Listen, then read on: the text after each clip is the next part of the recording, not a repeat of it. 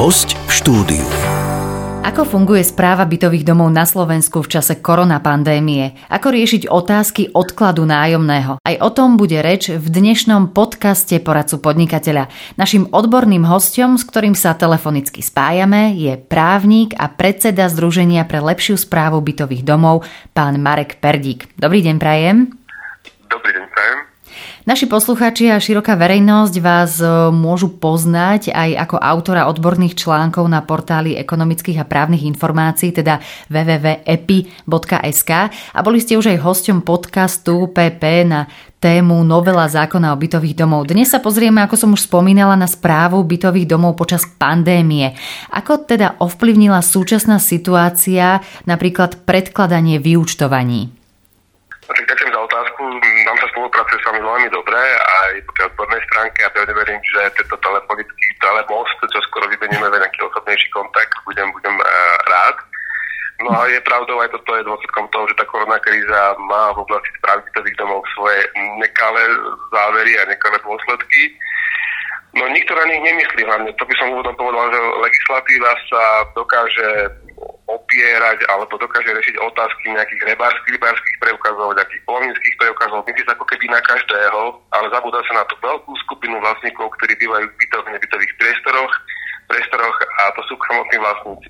Nedokáže sa nejaké napríklad stretávať v bytových domoch, lebo boli zakázané zhromaždenia a schôdze, nemôžu tým pádom rozhodovať, nevedia si zvoliť niektoré orgány a to sa ich týka bytostne, pretože keď sa v tom bytovom dome niečo stane, alebo majú v histórii o niečom rozhodnuté, napríklad o výmene rozvodov alebo o nejakej obnove bytového domu a tam sa nejedná o malé finančné prostriedky, tak sa nedokáže nabehnúť na funkciu predsedu, na funkciu zástupcu, ktorá by to reálne mala aj riešiť. Mm-hmm.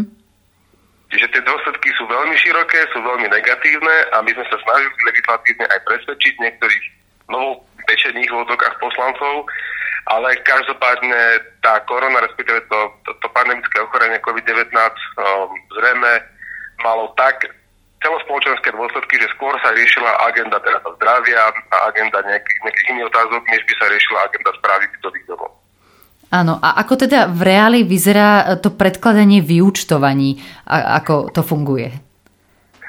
No, keďže od marca je situácia na Slovensku núdzová, alebo teda mimoriadná, tak sme vedeli, že to nebude trvať jeden, dva dní ani týždeň, tak sme sa snažili nejako ešte pochopiť alebo navnímať tú situáciu, že to má aj ďaleko, lebo podľa bytového zákona predseda spoločenstva alebo spoločenstvo ako také a správca bytového domu musia do konca mája predložiť správu o svojej činnosti za predchádzajúci rok a zároveň vykonať a predložiť vyučtovanie. Čiže od toho marca, keď bola situácia mimoriadná, a vyhlásená ako núdzový stav, tak ešte bolo dostatočné aby sa to vyriešilo, no neriešilo sa to a možno trošku prebehnem, ale práve teraz, skôr až na konci e, mája, je taká situácia, že by sa legislatíva mohla trošku otočiť aj v prospech správcov, pretože oni v tom, v tom vyčtovaní pracujú s informáciami, ktoré sú im dané od uh, firm, ktoré dodávajú teplo.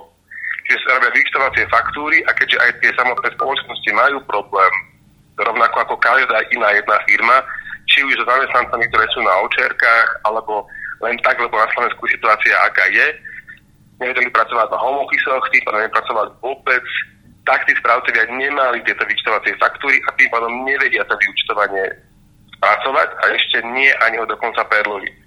Ale keďže takto nestihnú spraviť do konca mája, tak bytový zákon hovorí o tom, že sú sankcionovaní v podobe strate nároku poplatku za výkon správy čo nie je celkom fér, lebo za to nemôžu tí správcovia. Mm-hmm. A práve teraz z titulu sankcií možných, ktoré, sa budú, ktoré budú udelované zo strany vlastníkov alebo aj zo strany Slovenskej obchodnej inšpekcie, to nie je fér a práve preto ministerstvo financí alebo aj nejaký iný orgán verejnej moci uvažuje o tom, že by sa teda posunul termín splnenia si povinnosti predloženia vyučtovaní nie do konca mája, ale by to mohla byť napríklad do konca júla.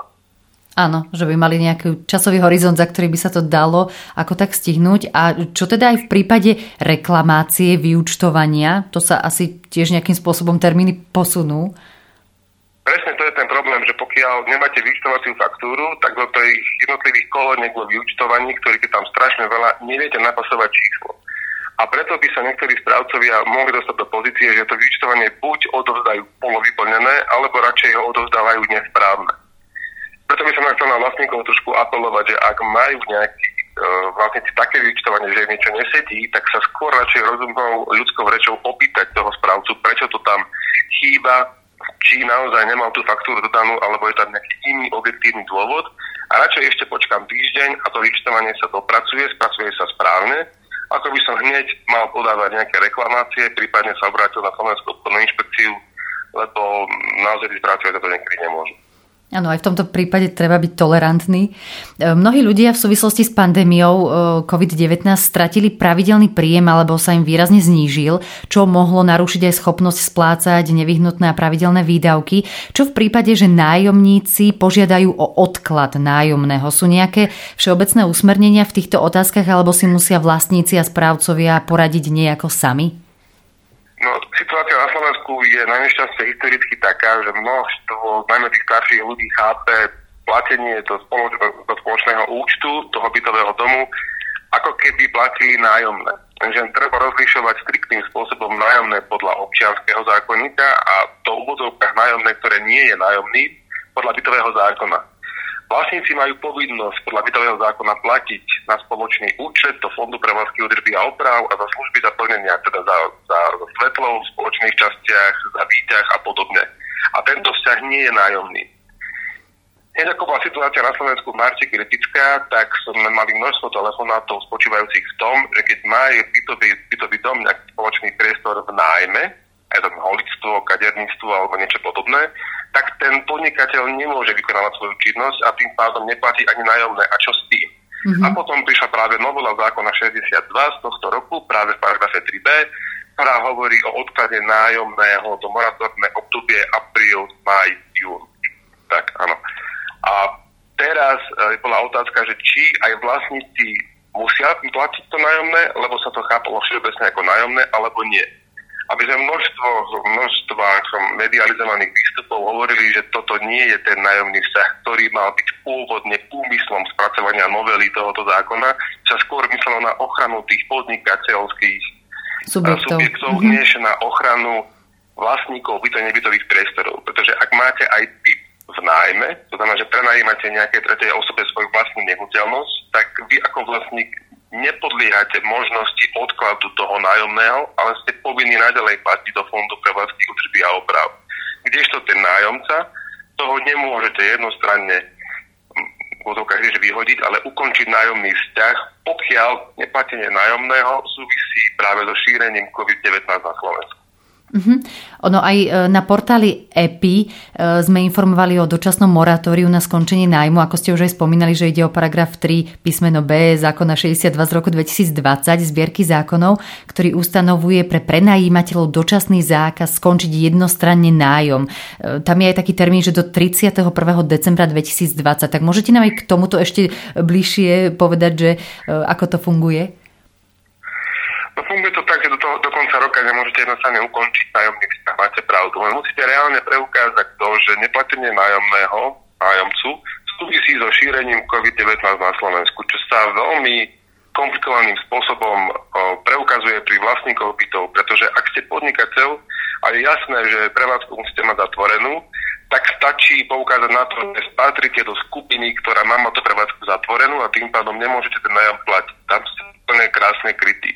Ale pokiaľ ste len obyčajným, eh, obyčajnou fyzickou osobou, ktorá není podnikateľom a má byť v nájme, nevlastní, ale býva v nájme, tak tam veľmi komplikovaným spôsobom preukazujete, až vôbec dokážete preukázať, že strata vašeho zamestnania, prípadne pokus vašeho príjmu súvisí práve s COVID-19. Nie je stanovená ani forma, ako to majú nájomcovia spraviť. Je na tom, aby ten vlastník bol trošku tolerantný a aby sa oni dohodli prípadne na tom, aby častokrát zábezpeka, ktorá sa platí v nájomných zmluvách alebo na základe nájomnej zmluvy, bola práve použitá na tento konkrétny účel, teda aby sa zaplatilo to omeškané nájomné a potom potenciálne do konca roka sa to, táto zábezpeka doplatila nejakým, nejakým skládkovým kalendárom. V čase pandémie koronavírusu platí aj zákaz výkonu dražieb. Čo všetko s tým súvisí, alebo ako sa to bude podľa vás ďalej vyvíjať a na čo treba možno v tejto súvislosti upozorniť?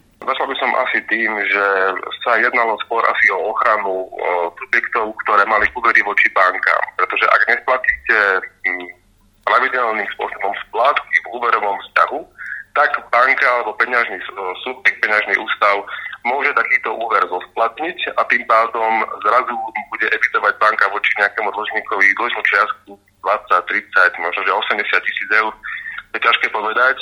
A tie úvery sú väčšinou vo väčších výškach, takže ak sa stane splatným takáto pohľadávka, takéto nedoplatok, tak môžu realizovať práve zo splatnenie alebo zaplatenie dlžnej čiastky výkonom záložného práva a teda predajom bytu alebo nebytového priestoru alebo aj domu.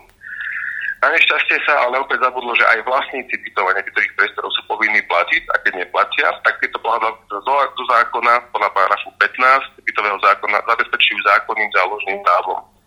No, to je ale situácia úplne iná, keď sa sleduje zákonným záložným právom zabezpečenie pohľadávok vlastníkov bytov a nebytových priestorov medzi sebou, ako keď sa úverovým vzťahom a s úverovou zmluvou zabezpečuje povinnosť platenia si splátok úverovej zmluve voči nejakej banke alebo peňažnému ústavu. Opäť neboli vyňaté, vyňatí vlastníci byto nebytových priestorov z tejto kategórie, čo možno mohlo spôsobiť, že teraz ako vlastník, aj keď neplatím, tak ostatní vlastníci stratili možnosť v prípade vysokého nedoplatku a pozor, aj keď bol spôsobený predtým, ako nastala situácia na Slovensku mimoriadna, že si dokážeme zaplatiť takéto nedoplatok výkonom záložného práva, teda formou dražby. Tým sa bytové domy mohli, najmä tie menšie, ktoré sú mimo Bratislavy, lebo tu sú, tu, tu sú dosť veľké tie bytové domy, do finančnej slabej kondície a mohli sa dostať až na takú hranu, že sa nevedelo niekedy zaplatiť za teplo alebo za nejakú dodávku nejaké, nejakého plnenia, nejakej energie, čo sa prejavilo práve v užívateľskom komforte samotných vlastníkov a to nie je najšťastnejšie. A množstvo legislatívcov si neuvedomilo práve tú pozíciu opäť občana alebo občanov tohto štátu a aj keď neobčanov, tak samotných bývajúcich bytových domov, lebo ide takmer o polovicu obyvateľov Slovenskej republiky, ktorí boli opäť nejakým spôsobom opomenutí práve v legislatívnom procese. Uh-huh. Ako je to s hlasovaním počas pandémie? Zo začiatku pandémie bolo zakázané písomné hlasovanie, 6. mája však došlo k uvoľneniu niektorých opatrení. Za akých podmienok je teda písomné hlasovanie možné aktuálne? No, už aktuálne od 20. mája možné aj organizovať schôdze a zhromaždenia za zvýšených hygienických podmienok, ale len do počtu 100 tam, tam, tam, tam to možné je. Ale počas pandémie, počas tej situácie na Slovensku pred 20. májom sa nemohli organizovať ani písomné hlasovania, pretože tam dochádza k stretu fyzických osôb, čo sa vlastne kontakt medzi fyzickými osobami mal práve že obmedziť. Keď tí overovateľia v bytových domoch, tí zapisovateľia v bytových domoch, tí, ktorí riešili práve to hlasovanie, tak mohli spôsobiť šírenie tohoto ochorenia práve v bytovom dome, čo by nebolo najšťastnejšie. Takže sme veľmi radi, že zodpovednosť Slovákov sa prejavila do toho štádia nedávneho, že sa môžu organizovať schôdze a zhromaždenia aspoň do, počte, do počtu 100 ľudí, avšak musia byť zvýšené hygienické standardy, teda nejaké vlastné rúško, prípadne dvojmetrový odstup a podobne. Na vašej stránke lepšiaspráva.sk máte uverejnenú anketu, v ktorej sa pýtate, či by ľudia prijali možnosť odkladu vykonania vyúčtovania a predloženia správy o svojej činnosti. Ako zatiaľ hlasovala väčšina? Ja som si to okolnosti aj pozrel a hlasoval tam 160 správcov, no, ľudí, ale väčšina, keďže na naša stránka naštovaná najmä správcami a spoločenstvami vlastníkov bytov, tak uh, veľká väčšina, alebo teda veľká väčšina, alebo polovica z nich stíha pracovať výčte aj do konca mája, ale tá druhá polovica nestíha. A niektorí si dokonca dokážu predstaviť, že by takúto povinnosť mohli, mohli splniť až do konca roka, čo nepovažujem za najšťastnejšie. Ja myslím, že to je krajné riešenie, ale ten júl, ten asi na mieste je, lebo naozaj tá druhá polovica správcov nemá dodávateľské faktory doručené tie vyučtovacie a tým pádom nedokážu spracovať vyučtovanie v správnej miere. Čo by ste odporučili poslucháčom, kde majú hľadať informácie, ak by ich sa chceli dozvedieť viac e, o týchto veciach, o tejto problematike, ktorú sme dnes rozoberali? To môžu pokojne takú na tie odborné články, ktoré sú u vás uverejnené, prípadne my a stále sa snažíme aktualizovať informácie na našej webovej stránke www.lepšiaspráva.sk. Tam v tých článkoch je množstvo, dokonca sme tomu venovali špeciálnu podstránku našom menu koronavírus, kde si vedia stiahnuť stanoviska ministerstva financí, úradu verejného zdravotníctva. A je tam článok o tom, ako, je, ako sú povolené odklady splátok, úverov bytových domov, ktoré sú použité na obnovu a jedno, či sú podané komerčnou bankou alebo štátnym fondom rozvoja bývania a podobne. Ďakujeme veľmi pekne za tieto informácie aj za rozhovor. Ďakujem pekne a do počutia. Naším hostom bol právnik a predseda Združenia pre lepšiu správu bytových domov pán Marek Perdík. Počúvali ste podcast Poradcu podnikateľa.